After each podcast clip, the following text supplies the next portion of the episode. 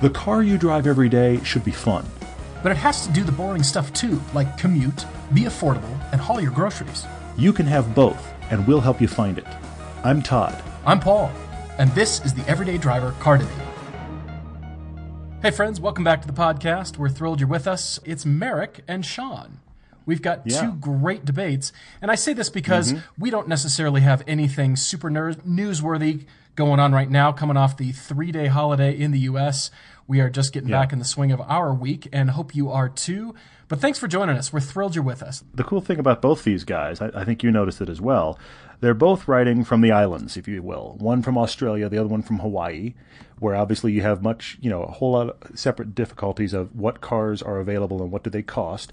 But both of them wrote in, both you guys wrote in and said, here are the two cars I'm specifically deciding between. Which of these two cars and why, and they've broken down in, in good detail what they're looking for, you know, as far as uh, priorities. So that's good. And then they've kind of laid out, okay, guys, here's our two my two top cars. Which one and why? And then is there something I'm missing that I just had blinders on for? So that's the interesting thing that matches both these up, even though they're looking for different things. Yep, yep. And Marek is in Maui, Hawaii, and he has Mm-hmm. got the Pikes Peak hill climb on his brain. Clearly, he's broken everything down. he's sent us the list of fastest cars for 2016 and for 2015, and uh, Yep. yeah, and some uh, some choices here, some links to some cars already for sale. So we get to debate these, which is going to be a lot of fun. And wow, Sean's email is long too. He's down in Melbourne, so. Guys, thanks for writing in. This is going to be a lot of fun. This is going to be totally different. So, all right. Well, and it's funny to see he's he's sitting here saying, "Okay, I, I like these hill climb cars. These are the cars specifically in my area that fit at my needs." I mean, that that's it's fun to just talk about. All right, it's almost like that friends called up and gone. All right, I, I've narrowed it down to these two. Where do I go? So we're a little more kind of reined in than we've been in a couple weeks past. But I think that's also really fun. Before we jump into these, we've got some something on our brains that Todd and I have been mulling that relates to the hmm, upcoming pilgrimage adventure that we are taking in Germany. As you know, everydaydriver.com Yeah. adventures. So this upcoming trip that you and I are taking and bringing people, we're going to have mm-hmm. one day after everything ends, at the end of the trip, which is Friday, yep. September 30th, 2016 in Frankfurt, Germany. And Todd and I have been talking about, hey, is there anybody nearby you want to come get together? Is there any gonna, mm-hmm. anybody local or even you know half hour away, something like that, that would lo- like to swing by and chat with us? We're just wondering and putting that out there for you. And Well, I mean, it, it initially came from.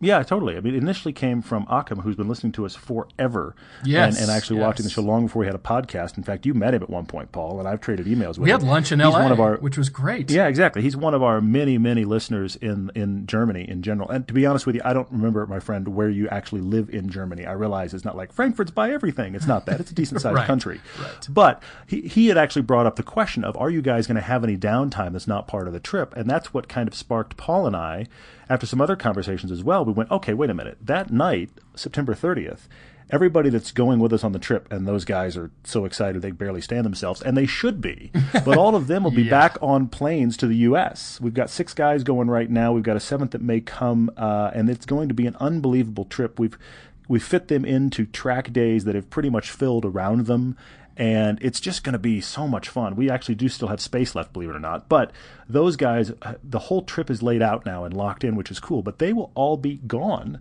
by that night of the 30th, and we're still in Frankfurt. We don't leave till the next day. We're kind of shepherding everybody out. We just thought, all right, Tom and Paul and I were going to dinner somewhere in Frankfurt anyway. Yep. If there's anybody around who wants to join us, you're welcome. Now that may be ridiculous. Nobody, maybe nobody's around and can join us. It's a Friday night. Who knows what you're doing? But we are putting it out there. If you want to, let us know. We'll plan for you. It'd be great. Currently working on swag bags for the trip. So, yes, you heard that right. If you go on the trip, you too could get a swag bag with cool stuff. Not going to tell you what's in it. You've got to go on the trip to be able to, Well, to get one of these. true. But uh, working on that right now, in addition to a whole bunch of other stuff. But as Todd said, by the end of the trip, we'll be exhausted. And just Mm-hmm. wondering if you want to hang out, talk cars, because we never do that, actually. Exactly. In case you're curious, you could ask us things about cars. to. Yeah, it'll be very weird. Be very weird. I do want to acknowledge that the swag bags that we're offering are going to be very cool. However, I forever think of swag bags and I think of the Oscars. And if you if you you Sure, know, we all have Google sure. at our fingertips. Start googling some of the Oscar swag bags of years past. There have been rumors where the stuff if you go to the Oscars, you get a swag bag and it's worth you know fifty to hundred thousand dollars worth of stuff in that bag. This is not what we're doing, folks. no Swiss made Uh, watches, but, uh, none of that. Exactly. You know, exactly. No, no first gen whatever that skincare. is the limited edition whatever. And that's uh, you know it's still it's Yeah. still us, but we're just really excited to give some exclusive stuff to the people that are going. Besides the fact that you're getting to go and it's going to be, I mean, yeah. You and I've joked about Yeah. it, but it's more driving than you and I have done to make the film pilgrimage. Exactly. Yeah, we're getting really excited. So, write to us about the Frankfurt. Again, that is September 30th. That's a Friday in Frankfurt, Germany. See, uh, yeah, if you're available, great. Would love to meet you, love to hang out. And uh, please write to us, everydaydrivertv at gmail, and uh, see what you think. We'd love to meet you. So, yeah. all right, jumping into the debates once again. As we said, this is a lot of fun and keeping it different because we've never debated for somebody who lives in Hawaii. And it's my understanding that Honolulu has some of the worst traffic in the nation, if not the planet. Now, Marek is not in Honolulu, he's on Maui, so he's looking for something that will feel feed the need for his Pikes Peak uh, aspirations, I guess you could say. But Yeah. uh, yeah, as I said, he's in Maui. He has been listening to the car debate. Marek, thank you so much for listening. He's been into motorcycles for a long time. And as you listeners probably know, I worked for Kawasaki for a while as a designer uh, early in my career and kind of got into bikes as well and had the ability to check out some press bikes and you know leave the car in the parking lot for the weekend and take a bike home that kind of thing but i'm with you Yeah. i'm i my first love is cars and as cool and fun and amazing as motorcycling can be in LA, it's just it was not viable for me, and so I mm-hmm. really turned mm-hmm. to cars. And so we get it. You're looking for something that's going to kind of feed that need and still be small and lightweight. So he's coming from motorcycles and that kind of feeling, and looking for something lightweight that will feed the Pikes Peak hill climb proclivity That's that he's what's got funny going about on. this. That's what's funny about this is he's he's eyeing the Pikes Peak hill climb like he's got a stage one on Maui, Yeah. and that reminds me. I, I don't know if you remember when this happened, Paul, but it made me laugh. You and I were having a conversation during the Focus RS shoot, and I'm going to give a shout out to Michael again, uh, who loaned us his Focus RS because he was there for this conversation. You and I were having just kind of a casual little conversation, not really related to the shoot, and talking about a road in Utah here that it, that we kind of refer to as the road to Hanna. Now, That is the road to Hanna, Utah, which is a really cool drive we've done Oh, some shooting right. on. and we mentioned that in passing, and Michael kind of perked up and went, "Well, what are you shooting there, and how are you getting cars there?" And th- it took a beat for us to realize we totally missed ourselves in communication. Because Paul and I are thinking about a road close by where we are here in Utah. Michael heard Road to Hanna and thought he heard Road to Hana, which is the road that our friend Marek wants to drive this this on. Now, if you look up Maui, it is pretty much the twisty road, and it looks amazing. We aren't shooting on that road. I just want to put that out there right now. Unless somebody's flying us to Hawaii and providing a car, uh, Marek, depending on what you get, let us know. But but seriously, we, we don't shoot there. Right. But this is where he's wanting to drive. But the thing about Hawaii, if you haven't been there to drive before, you kind of have one road that goes everywhere. It's not just be based on just landmass and access. It's not like there's tons of great roads, but this one, uh, the Hana Highway on Maui, is a, one of those fantastic squiggles. So this is the road he wants to to put this car on, and he sent us specifically two cars because he, he actually sent us the list of here's all the good Pikes Peak cars and why they're good Pikes Peak cars and how they've been for every year. And then he acknowledges he's got about 20 grand to spend. So he sends us two cars he thinks might match. They're both from Craigslist in Honolulu. Now, the good thing is that means they're already in Hawaii because you can spend money getting a car over there. Oh, so luckily, yeah. they're already there. So he's got two. One is a 2006 Mitsubishi Evo 9 with some mods. The other is a 2003 Nissan 350Z that's now twin turboed at 400 plus uh, wheel horsepower. These are his two that he's considering. Both of them are there, they're local, they're available, they're in his price point. And I looked at these specifically and felt like I, I instantly gravitated toward one, and I have reasons why. But I'm curious where you went with this. Hmm. Yeah, you're right. It's hard to get cars there. We understand that if they're not already there, and the fact that these are for sale in Honolulu and on the islands, and you can access these cars right away. That's a huge factor in determining, you know, which car you're going to buy. I had some other choices that I'm going to throw out at the end here, Marek, to consider to see if you could find something like this. But in the meantime, let's stick with these two, which are, as you said, the Nissan and the Mitsubishi. I looked at the ads for these two, and uh, well, I'm going to pull that back up again here. Yeah, yeah, I'm yeah. leaning towards this Evo 9. I really am. Are having you? having not driven it, um, we've driven the Evo 10 extensively, as you know. But uh, Yes. Watch for five minutes. We've driven the Evo 10 here at Everyday Driver. lots yes, and we have. Um, pasting this into my browser here. Yeah, I'm looking at this car, and it's orange, orangish reddish color. But all good. Bring that on. All good. Fifteen thousand. Says the guy with the orange car. Yes. says the man with the orange car. Now I uh, I'm looking at this thing, and the ad says that the car runs great. It's an awesome daily driver, but this person doesn't have a need for it right now. So that tells me it's something pretty hot. And to Marek's email here is, it doesn't matter to him the amenities. He says he would prioritize, prioritize the performance enhancements over anything else power seats, mirrors, anything audio. Of course, Sure, air sure, conditioning would be nice. We get that. But you know what? If you get this car, just roll the windows down. I like it for But this what is a fun car. for. That's the priority of it. Yeah. Exactly. Now, I like the style of this car a lot, as a matter of fact, and it seems unique. It seems just the photos here seem very, very, yeah, well kept.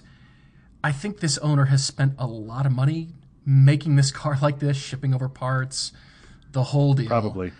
And I, I like it because it's just unique looking, even though the Nissan is that burnt orange as well. I just mm-hmm. never had a thing for Nissans. And from a dynamic perspective, they never really did anything for me. And this all wheel drive system on this car just really does it for me. And the fact that it's it just seems like it's such a great deal, low mileage, and the guy's not driving it. He's selling it because he's just doesn't have a need for it. I'm I'm really liking this Mitsubishi. I think it's unique and it could be a cool hill climb car. Yeah, well, I mean, it's interesting. You and I have almost instantly gravitated toward the exact same car. I think the Evo is the answer here too, uh, and and for for a couple of reasons. I mean, what you're talking about, if you look at this road that Marek's discussing, this is a very tight road. This is an incredibly tight road. Uh, that 350 with twin turbo power, which who knows how it's been tuned, it might be the kind of twin turbo that comes on all of a sudden, but over 400 horsepower rear wheel drive, that and also it appears to be a little bit lowered. Uh, and I and I don't think like lowered on cool coil, coilovers. It looks more like just just lowered. Uh, that car to me, on the kind of driving you're wanting to do, I think it has the potential to be trouble. Um, a lot of power to the rear wheels, not a lot of ground clearance. If it goes wrong, it's probably going to go wrong spectacularly. So my feeling is that Evo. Now, not that that Evo couldn't launch you off a cliff, Marek. Be careful. I'm, I, it's it's possible either way. But you know, we've talked about the way that that Mitsubishi, from starting with the eight, the eight, nine, and of course the ten, they're moving power around all four wheels. It digs you out of corners. If you're wanting to treat this as a, as a hill climb thing, I think that is as crazy as what I'm about to say sounds. That is the slightly safer car in this scenario. I think it is also the mm-hmm. better tuned car for what you're wanting to do. And the other benefit is it is four doors. You can have it as a car that you can just also use a little more than the than the Z. I think the Z is a fun car, but I think for your needs, I think the Evo just wins. I like that, even though Marek does say this is a weekend fun car only. However, just Yeah. the, the ability to say, you know what, I just want to take it because I can right now. I don't, you know, we're not driving hot, but you know, let's just take it just for a, a quick errand or whatever. You certainly can. And you know, uh, Marek also says here that he's fairly technical. He's done pretty much everything mechanical in cars, aside from a complete engine teardown and rebuild. So he could wrench on stuff. And I take your point about the Nissan here. Sure, yeah, it's got a lot done to it. It's it says here 103,000 miles on the car, but 33,000 on the motor. So uh, okay, so it's got a rebuilt motor apparently. Maybe that's not a bad thing, but I'm just I'm leaning towards that that Evo. Um, it's a bit newer. I think this just yeah. I think this Z would probably run really well and be a lot of fun. And I take it back. I'm actually looking at the ad better. It does claim to have uh, um, to have coilovers, but I mean they were talking about lowering it enough they had to put in a camber kit. I mean it's it's been significantly lowered, and I just think on the road you're talking about. I just don't think it's ideal. I think it would be a mm-hmm. lot of fun to put your foot down and enjoy it, and probably on you know freeway sweepers and stuff when, where they have those. I think that that would be fun. I don't know that it's a it's the canyon carver that the Evo would be, though. I think it would still be fun. So that's kind of why I lean where I go. Yeah, oh yeah, definitely. I mean, this is not a this is neither of these. Both the thing thing about both these, both of these are very clean, high end looking builds. Neither of these are those weird build cards you see on Craigslist where you're like, hmm, well, I hope that runs. Both of these look exactly. really good. I hope it starts. Hmm. Yeah, yeah, yeah. Hmm. Plus, I don't like the wheels on the on the Nissan. Yeah, that's the, the deciding factor for me. I like the Evo Ball. In the photos, based on the wheels. the photos, though, it looks peach. This car looks like a peach yeah. Evo. That's kind of weird. Hey, you know, I, I, I am all for the orange and bright cars. I'm all for. And actually, this Evo does it look like it doesn't even have a wing? I mean, I would have expected the big the big monster you could eat off of it table wing, but it looks like it's just got a lip, which is actually just a nice lip, too, so makes helps. it a little mm-hmm. bit tastier, a little bit more subtle. I'm trying to slightly slightly less boy racer. You're still driving an Just... orange Evo. Okay, you're not you're not hiding from anyone. True. But at the same time, it's not. Yeah, it doesn't have the big table wing on the back. I think a car could be fun. I hope that's helpful, Marek. Couple more thoughts for you. Three more thoughts, and that is uh, an E36 or E46 M3. These have proven to be good project cars and still in the mm-hmm. doable mm-hmm. range. If you find something and you go drive these cars and you're just not feeling it and you want to do something you're on your own with your own parts, those two cars are good project cars. They're good for, mm-hmm. you know, clean slate, that kind of thing. The problem is finding them that are untouched for a decent price. Yeah, yeah, yeah. That is kind of the problem. And then I even went race car. I thought, could you, are there race cars that are already prepped? And hear me out. Hmm. I went searching for a 914. So this is a 1976 Porsche 914 race car. Oh wow! And okay. I found it's already prepped for $9,500.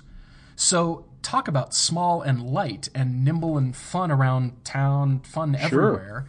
But it's half the price of your budget. I mean, it's it's lower cost, and maybe that saves you money. Maybe it's you know, you can put more money into it. Just a different thought for you. I thought Boxster mm-hmm. or 914, something that again, people have already poured the money into. You're taking advantage sure. of that, and it's even lower than twenty grand. So yeah, this ninety five hundred dollar nine fourteen caught my eye, but.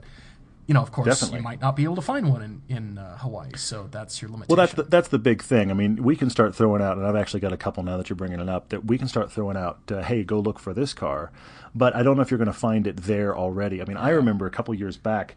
This is how long I've been looking at Elises. Anyway, I remember a couple years back there was a twenty thousand dollar seven or eight non-wrecked. Yeah, non non-wrecked Elise that was actually. I mean, it's not like it was a salvage title. It was a it was a twenty thousand dollar uh, Elise.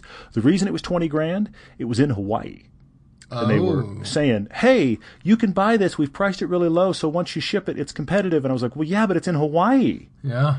But let yeah. me spin that for Marek and go, is there an Elise in Hawaii? Now, that's a car that has mid engine handling. You would love chucking that down any road you find. That is also a car because of its handling. When you reach the edges, you are now spinning like a top. So just be aware. Just just be aware. but you might find a cheap Elise because the market for those. I mean, how many even came over there? Same with the S2000. You actually brought up the S2000, Marek. I think that is a good candidate. Certainly look for those. Um, for what you're wanting, I think that would be interesting. I think the hard part with the S2000 is also is it stock, just like the situation with the Z. Yep, yep. I'm thinking this Evo is red. It's got to be red. I hope it's not peach. The lighting's bad. All right, we'll go with reddish who, orange. Who cares if it's peach? If it's peach, granted, I drive an orange car, but come on, why not? let's just let's just embrace it.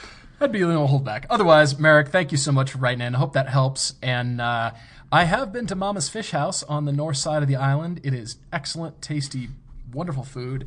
And uh, I have wanted to go driving there, but uh, so far I've been limited to an outrigger canoe. So have fun. well, I've been on I've been on both uh, both Maui and Kauai, uh, and actually sat in traffic in Honolulu. Come to think of it, uh, but uh, yeah, so I've been both of those places, and it's one of those things where it, it reminds me a lot of, of Pacific Coast Highway in California. What I mean by that is you find yourself on roads that are spectacular with everyone else. Yeah, And suddenly you right. realize this is a great road, but do I come out at like five in the morning on a Sunday and then get this road to myself? Because short of that, I'm just driving along and I'm kind of gritting my teeth going, how awesome is this if all of you people would go away? So I just wonder about that Right. Because that's the thought I've always had driving around in there. It's so such a spectacular place to drive, but because there are so few roads, most every road is getting used. So that's the that's the tough part. Yep. When I was there a few years ago, I remember meeting a lot of Aussies and uh, come to find out that Hawaii is actually a top vacation spot for those in Australia because it's something different and apparently it's cheaper. And that's why everybody comes to Hawaii from Australia to vacation. I met so many Aussies there. And speaking of which, we've got Sean in Melbourne. Mm-hmm. I would love to go to Melbourne. This, I mean, Sydney, of course, but Melbourne is up there. I, I would really like to go. I mean, kicks off the Formula One calendar every year. I mean, come on. You bring it back to Formula One. I love it. That's good. Well, yeah. I mean, I want to do Australia and I like do New Zealand. I mean, it's funny working on the Lord of the Rings films. There were a lot of people around me that went to New Zealand for one reason or another. Some of them actually went to New Zealand, actually were there for about 20 minutes to pick up something related to the film and got back on a flight to fly back. Not the way to go to New Zealand, but unfortunately, I didn't get to go then. And I think they still are pushing the come to New Zealand and take the Lord of the Rings tour trips, uh, which of course they are. But I'd like to go, period, because everything I knew about the place was awesome. I'd like to go that part of the world. But, you know, it's only money and time. So, uh, yeah, let's talk about uh, our friend Sean down there, who is actually writing and asking about, again, two specific cars. He's shopping. He has never really owned a focused sports car. He has a Land Rover Discovery. He has a Toyota Land Cruiser. These are staying. He's pretty much been a 4x4 guy. He's raced 4x4s in Australia. So this is a guy with deep, deep roots in big trucks. And he's looking around going, okay, all right, He's got two kids, 22 and 14. He's in his mid 40s, and he and his wife are having a conversation, and they've kind of landed on let's keep the trucks, go out and get something fun that's a car. Let's try something different. So he's wanting a fun car. He wants to learn from it. He wants it to be a actual sports car he can learn to drive better with it.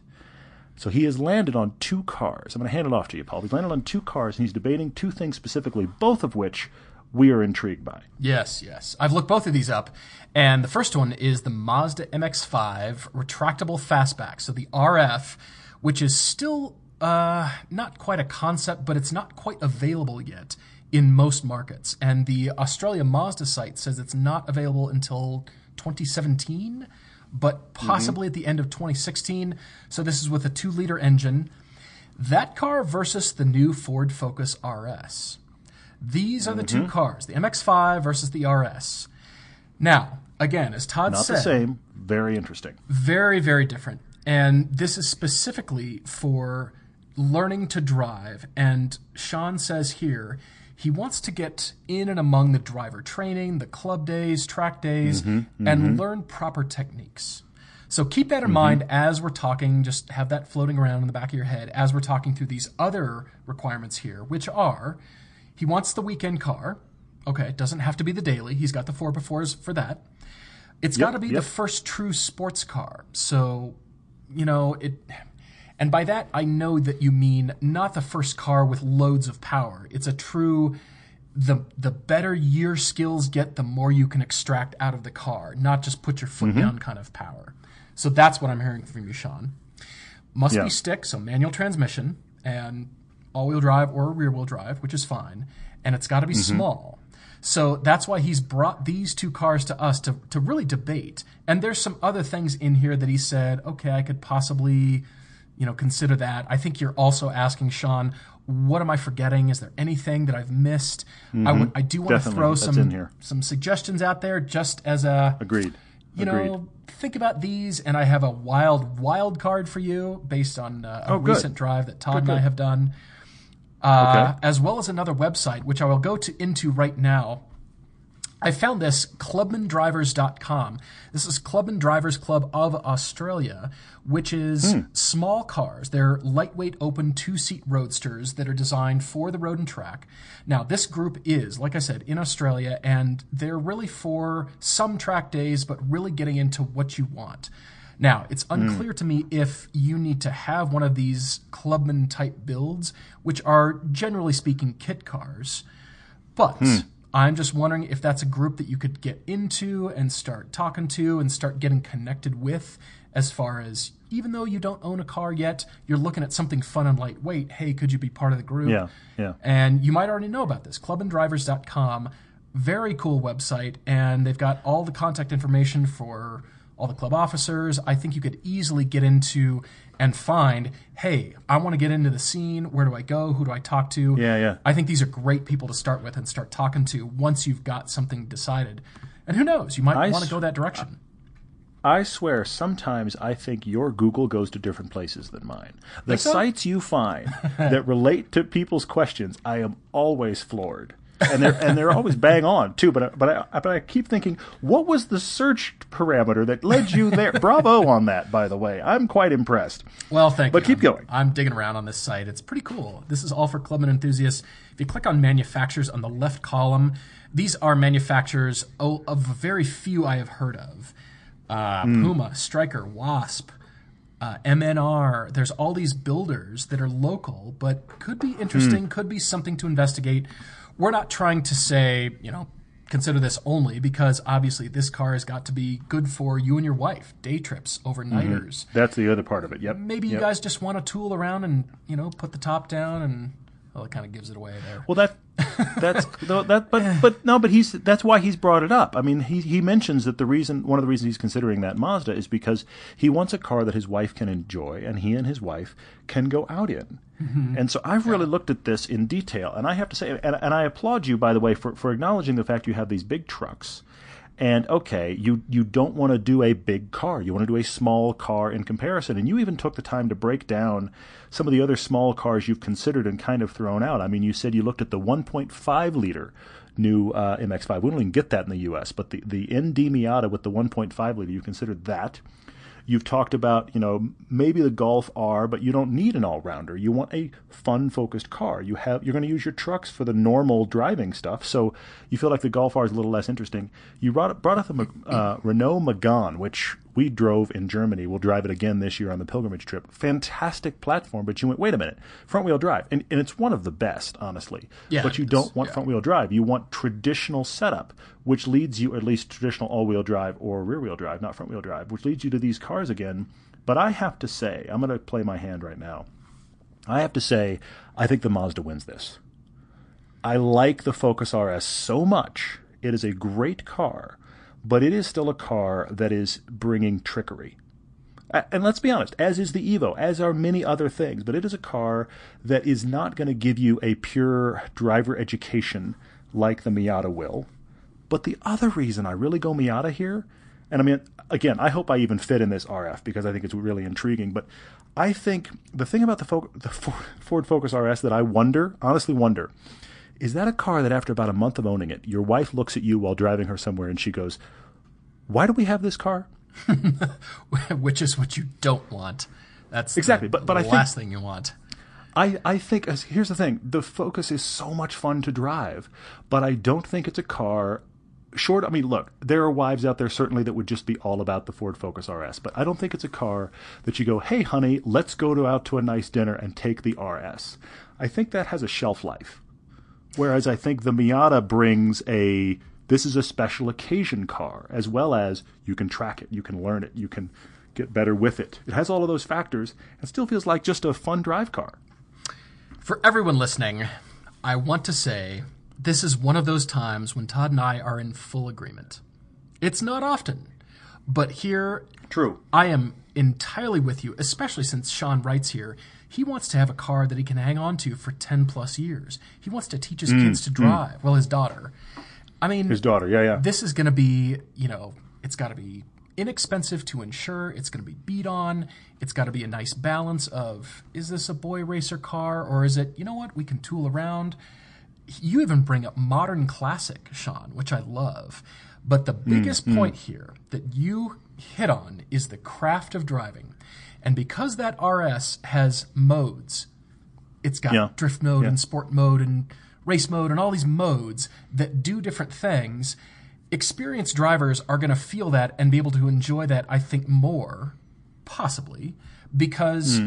they understand what it's doing and they can correct and you know correct their driving styles. Oh, okay, so that's what the car. Just like Todd, when you put the the RS in drift mode and didn't drift it, you just drove it around in canyons and just felt the Mm-hmm. yeah, power yeah. coming out of the corners and just felt where it throws power and what is the car doing.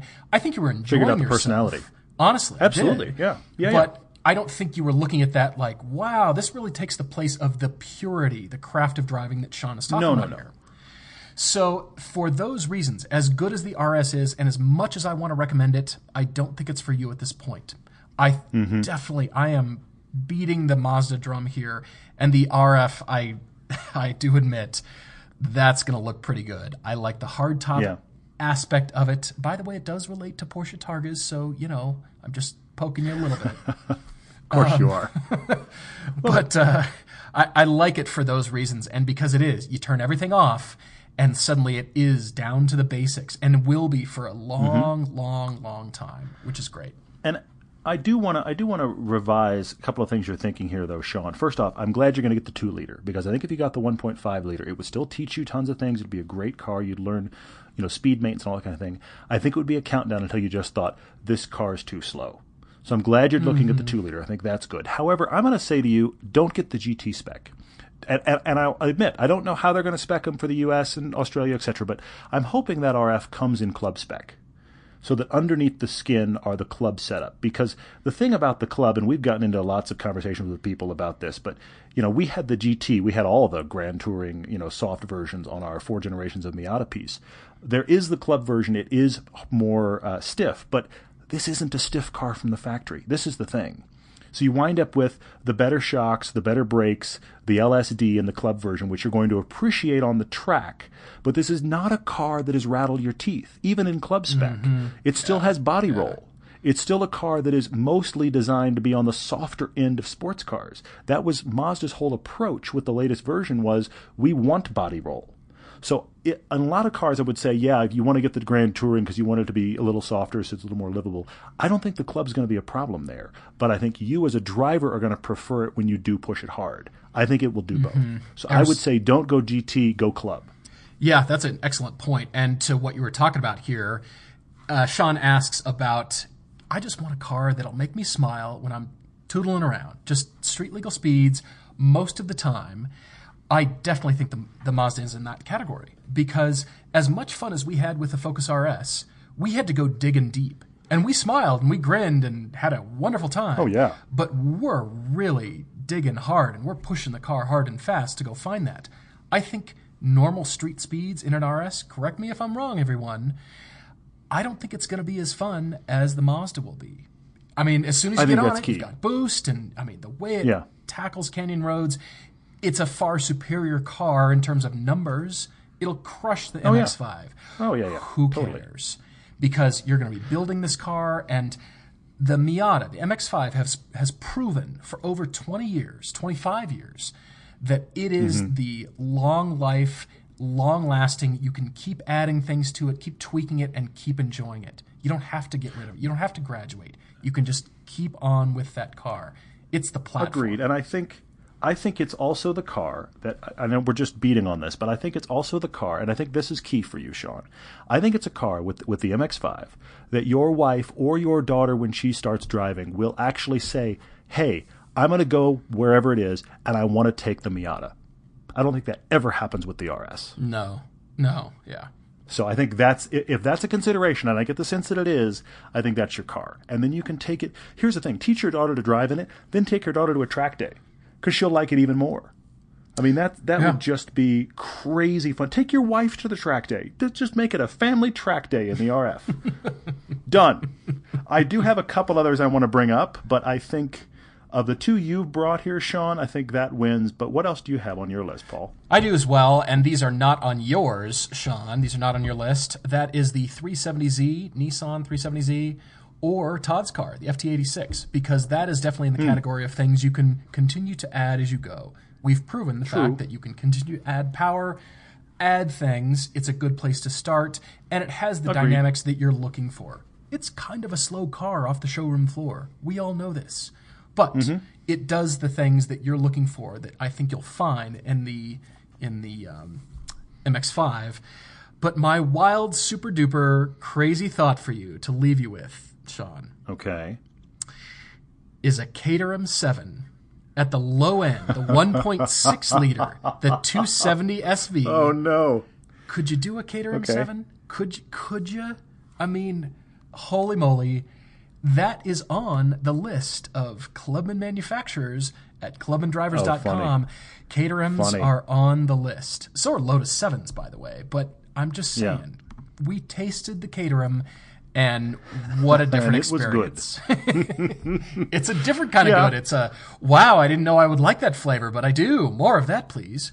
I mean, True. It's a wild think, card. It's out there, but just I, saying. I think that is maybe leading the pack ahead of the RS of cars your wife shakes her head at. I mean, honestly, Oh, yes, which yes. uh, which Sean, that that might be the fun of it. Honestly, that might be the hey, the honey, don't don't care. Bought it anyway, and it's awesome. I mean, maybe, Yeah. maybe it's that. Maybe it's that joke between you and your wife, and you go to, you say to your daughter, "I'm teaching you to drive in that," and she goes, "Not in that, you're not." I mean, maybe it's the it's the joke. That could be fun. I like it from a wild card perspective. I do like that. I thought of two others that I feel like if we're going to talk about this MX5, I have to bring them up.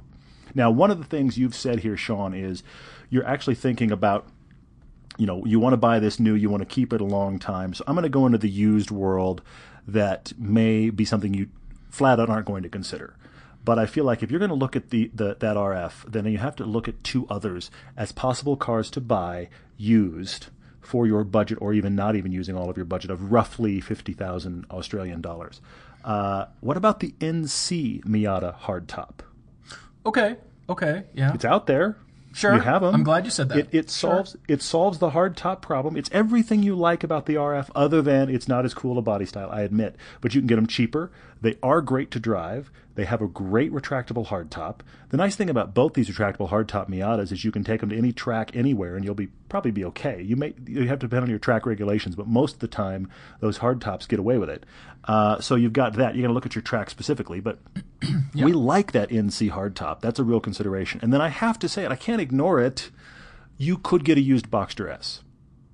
And that is a car Sure. that your wife and your Sure. daughter would probably just love the occasion of driving in that car. But you can take it to the track and learn it. That's one of the most docile mid engine platforms on the planet. As much as mid engine platforms can theoretically bite, that one just won't. You could just learn it. So you leave the front engine rear wheel drive platform, you go to mid engine, which is a whole different style and wonderful feel. And you could get one. I, I can't ignore it. I feel like it's the obvious one that would, would be uh, conspicuously absent if I didn't say it. Um, No, you're right. I You're right. like that RF. You're right. I, I, like, the it too. RF, but they're those. Yeah. I mean, the consumables, brakes, rotors, tires, all that kind of stuff. Definitely cheaper for the MX5, as you pointed out here, Sean. Mm-hmm. Cheaper to insure, maintenance, all that stuff. We talk about that probably Sure. endlessly, but I like the suggestion. I mean, you can't ignore the Boxster. It's it's great. I mean, find find somebody that's already done some stuff to it, and then go yoink. Thanks very much. Oh, look, you're selling that one. I will take it. Exactly. All right. Well, uh, please let us know, So- both of you, Marek and Please. Sean. Let us know. We're very curious because these are very much in the vein of what we're all looking for and that fun because uh, that's the whole reason we're here. So, yeah, please write to us. Let us know what you end up on and uh, enjoy the Caterham. So, there you go. And and exactly. And Marek, tell us just how good that road to Hana is. Um, yeah, and uh, we'll figure out what date you have an available weekend, and we'll take your new Evo and drive that road. Anyway, uh, yeah. Hmm? Reasons to go to Hawaii. All right. Jumping into some great Facebook questions. We've got a lot as usual. Thank Mm-hmm. you all for writing in. I want to jump in with Dammy's question. He writes to us quite a bit. And Dammy, hello. Thank you for being such a fan. But I had Yeah, to yeah. laugh because he writes to us and asks, What's the worst promo campaign for a car you've ever seen? Oh, there's a lot of them over the years. I mean, you could go way back. You can Google this. He he's man taking us way back to the Cadillac Catera, the caddy that zigs. Yeah, I, I read that and I wanted to retch, but uh, I'm with you. I think it's the GM Suicide Robot from a few years ago for the American Football Super Bowl. I think it's uh, I think it's that one. That was just depressing. Nobody liked it. It was terrible. But uh, you know, there's a lot Well- that are bad. A lot to choose from. You remember? I, I'm gonna I'm gonna mention two, and, and actually one just struck me as one that I actually really liked, even though I didn't understand how it sold the car, but I thought it was cool. And that is so. It's, so it's that's where it kind of fails. When the uh, when the Volkswagen Phaeton was available for sale in Okay, the U.S., okay. there was this one ad where, and I don't remember how they, they built it up. I have to. I, I didn't look it up. I should have rewatched it. But there was this one ad where it's father and son driving around in the Phaeton, and they're talking about the the voiceover's talking about how awesome the Phaeton is. Now this is a hundred thousand dollar Volkswagen they tried to sell in the U.S. and nobody bought it because they went hundred thousand dollar Volkswagen. That was the problem. If you've listened to the podcast at all, if you've followed this car at all, it was it was over engineered but now you can get them for like you know a slice of bread. You can buy yourself a Phaeton. Uh, so you know that's that's what's happened to these cars. But at the time they were selling them, they had this commercial where it was a father and son driving along in it, and the end of it was he was telling his son kind of all the things the car did, and at the end of it, he's and again I should have watched it again. He tried to convince his son that the hazard button was like a light speed button, and at the end of the commercial, Oh, they hit the yeah. light speed. you know, his his son hits the hazards, and Dad floors it, and they take off, and his son just laughs. Kind of a cool moment. I'm not sure it sells that car though. So that was one thing. But then the other one I thought of, we've joked about before, the last generation, I think it was the Mercury Milan from the early 2000s when Oh, they yeah. were first launching Ford Sync. Uh, I just, this forgot commercial to this name. day. Yeah, t- to this day, this commercial just, I, I, I'm boggled because the car never had to actually move or drive to get the commercial done. You could have rolled it through a soundstage and the commercial was the same. yeah. I, as a driver, am so offended by the fact that you just sold an entire car based only on its tech and not even about the fact that it can move. That's the one that bugged me. Damn Dammy, I will say my favorite on the other end of the scale is, of course, a Porsche ad. But I still send this to Needle Friends, and it's an ad that you can look up online, and it says, Honestly now, did you spend your youth dreaming about someday owning a Nissan or a Mitsubishi? Bam! Porsche. There is no substitute. It shows the 964 from, yeah, early you are. 90s. And I just, mm-hmm. it's the best ever. I love that ad. It's my favorite. Well, okay, if we're going to go best ever, I'm going to say the G.I. Joe and Barbie 300ZX ad. Uh, That one what was this ad that I have all. never seen? What are you talking The about? Oh, you, oh, look it up. YouTube's What got it. earth? It's a fantastic ad. The Nissan 300ZX. It was an ad for that, but the way they did it was it was all stop motion animation. It was Barbie leaves Barbie's dream house to go on a date, and GI Joe picks her up. Not in Barbie's car. He picks her up in the Barbie-sized Nissan 300ZX. That at the end of it, when they, because of course they tear off, and GI Joe smirks at her. You know where that's going. But at the end of it, it turns into the actual picture of the real 300ZX. Fantastic attitude, great tongue-in-cheek style. One of the best car ads ever. I'm looking at it right now. You're right. I do remember this ad. It's great. It's Yeah, just it is good. because you get the sense that somebody has a sense of humor, but they also just sold you the car. You want that car now. totally. Yeah, that's pretty good. All right, all right. So moving on, uh, we've got more uh, from Asa. Asa Gooch says Oh, he no. would love it if we would fully acknowledge this comment on the podcast, Mm-hmm. which means we both must acknowledge it to fully acknowledge it. Thank you for writing Mm-hmm. in, Asa. Next time, write a question. Be creative. we would love it, but we do fully Well, acknowledge you. Here, here's here's the reason we have to fully acknowledge acknowledge Asa, and I and I have to call myself out. You are speaking to the fact that I have it. Wait for it. A proclivity to currently say I fully acknowledge whatever. This has been a situation with me my whole life to the point that now I see it in my son and go, "Oh no, I'm sorry." I will get my brain stuck on a phrase or a word and I will run it into the ground. Proclivity doesn't even cover it. I will run it into the ground until, to the point that I start to annoy myself, I say it so much, and then I banish it from my vocabulary and it's gone for a while. At the moment, I will fully acknowledge that fully acknowledge is the one I am overusing. If you listen to the last couple podcasts, and we do re listen to them, you listen to the last couple podcasts, I beat that up. So Asa is calling me out, very rightly so. That's I fully acknowledge my overuse of the term fully acknowledge. And you are now fully acknowledged, and my proclivity hopefully will change. There All you right, go. now if you're having a drinking game right now, you are in a coma. No, you're so the hospital congratulations. getting your stomach pumped.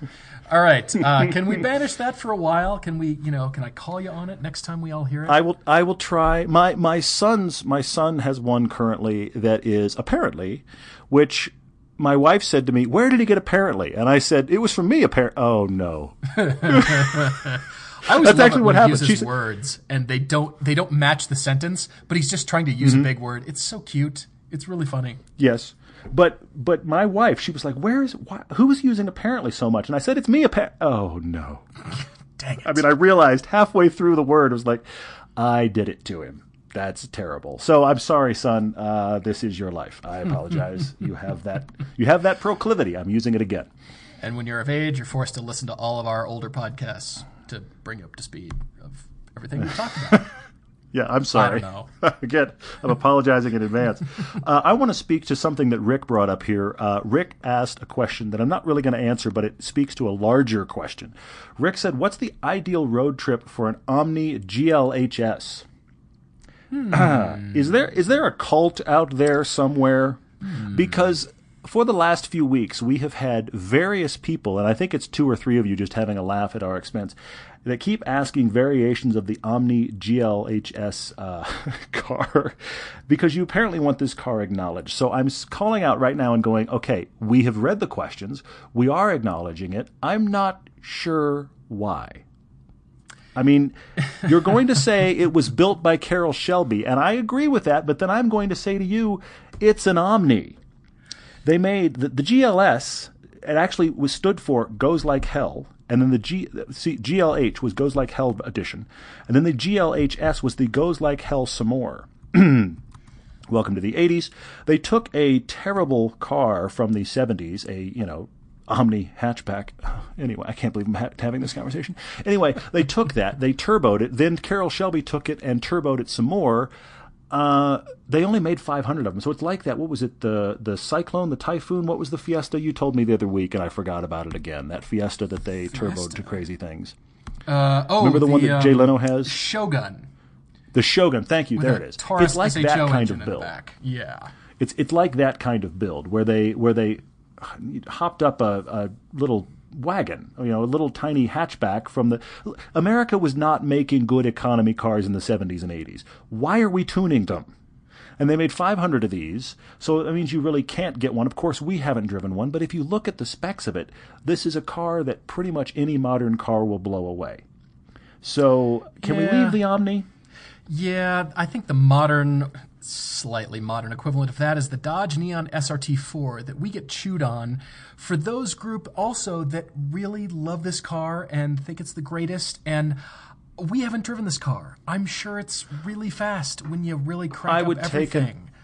I would take an SRT any day. I would drive Well, one yes. tomorrow. Yes, compared to the Omni, it's a, it's a Well, uh, anyway. Keep Omni's, going. Keep Omni's, you know, 20 years older than that. But this Yeah. is the, I think, the new equivalent of the Omni. It's fast. We don't really acknowledge it because, again, there's other cars that will, you know, put your money into other better cars. I've never been impressed with a Neon platform. I don't care how many things you screw to it. I'm just saying. it doesn't matter. But yeah, crank it up to what, 230 horsepower, even more than that. And I'm sure it's a hoot, but I would take so many other cars before this one, I can't even tell you. And I'm going to get chewed Well, for I mean- saying that. I know I am. You are. You're going to get beat on. Congratulations. This I is what the comment section becomes. But I mean, here's the thing. Carroll Shelby made some amazing cars. That doesn't mean they were all amazing, and it doesn't mean just because Carroll Shelby has his name Depends on on it that you, you should go buy one. Depends on where Yeah, you exactly. start. What, you- What are you yeah, starting with? totally agree. What's the totally recipe agree. based If you start on? with something, yeah, you, st- you start with a Mustang versus you start with an Omni, you're going to end up with different results. You just Although, are. you know, the whole argument that he started with the AC and it was a weak little roadster and he shoved a giant V8 in it. I get that, but yeah. Yeah. But at least that started as a rear-wheel drive roadster. it This did. is a late 70s American economy car. not a good start. Never was going to be a good start. I don't care what the brand is on the hood. This was not an icon of American engineering. It just wasn't. That same orangutan pick your that brand. Uber uses throwing darts at these cars too, saying "Start That here, was, let's that use was, that." That orangutan's grandfather designed that car. Exactly Yeah, right. no kidding. but that's the thing. That late '70s, early '80s era of American car design. None of the economy cars from that era are things where we're going. You know what you should buy. So yeah. Anyway. Our we keep the Omni to death. Let's hope that's done. yes, our cameraman in LA, Edgar. He is. Uh, he's never written I Edgar, know. I'm so thrilled that you did. And Definitely. we're calling him out because guess what he got?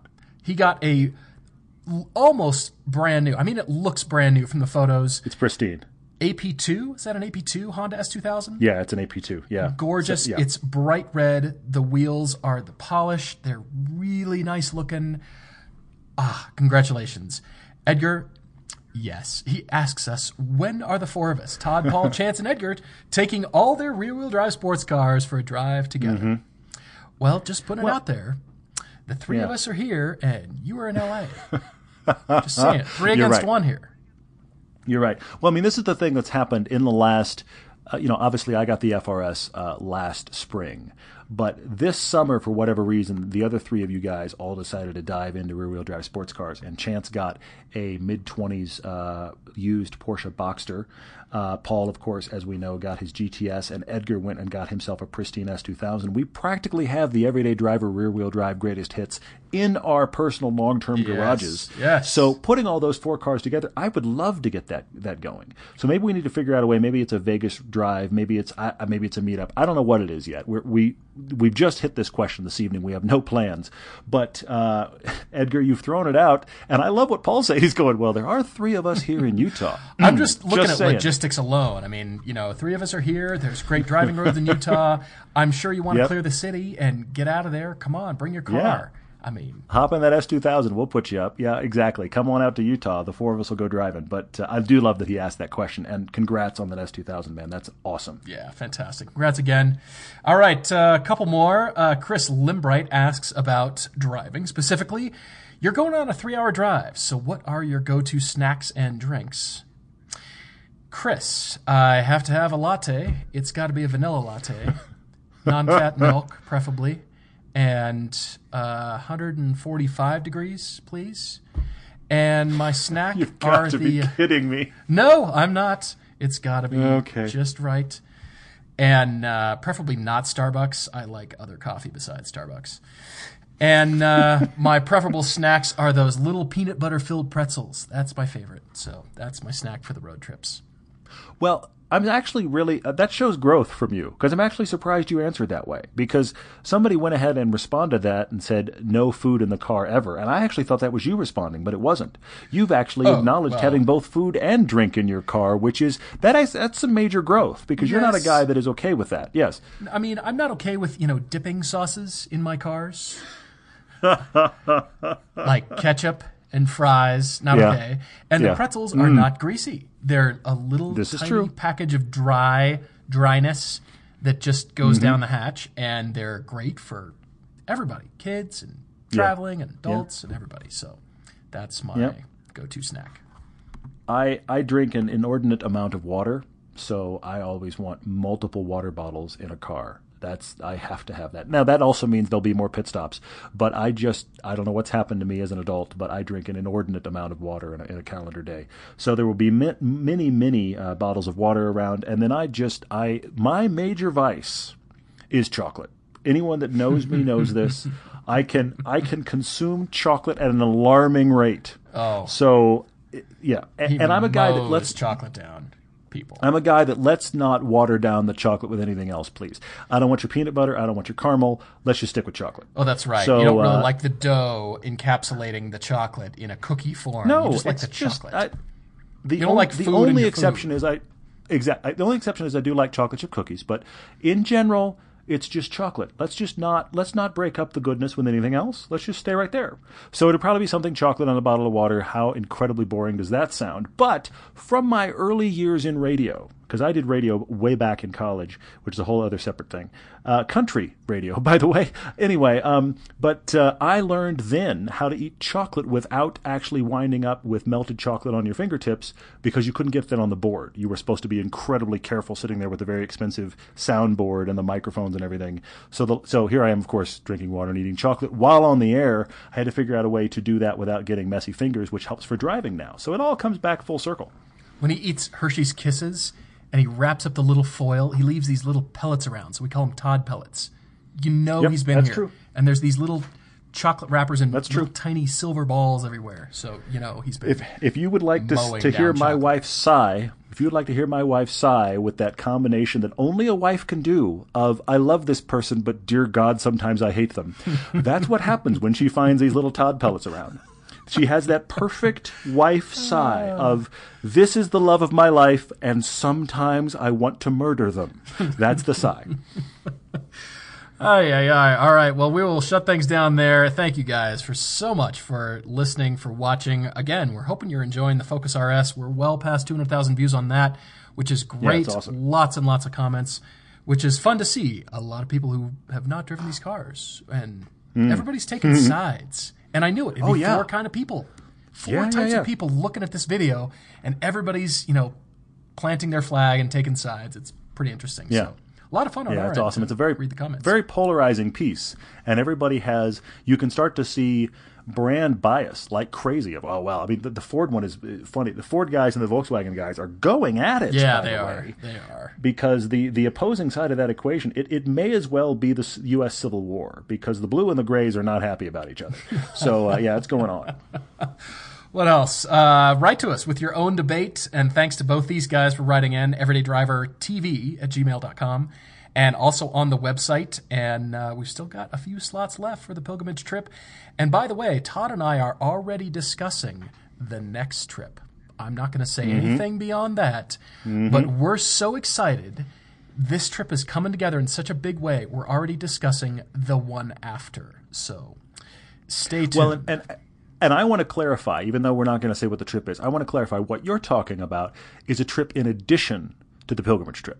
Yeah. We, we want to keep we want to keep doing this Germany spa Yes, combination. good trip. There point, have been many of you. There have been many of you that have written in, and thank you, that have said, "Hey, I want to do that Germany and Belgium uh, ring and spa trip, but I can't do it this year. I hope you're going to do it again." If it comes off the way it's forming, and we're close enough now to feel like it's forming really well, we want to keep doing that trip. So obviously, stay tuned for more info on that. But we're also talking about if this one unfolds like it appears to unfold, we want to set up some other locations, some other ideas. That's the trip Paul's talking about, and we can't even say any more than that yet. Happy New Year or Merry Christmas or whatever. Anyway, stay classy. Pick your holiday. Thanks for joining us.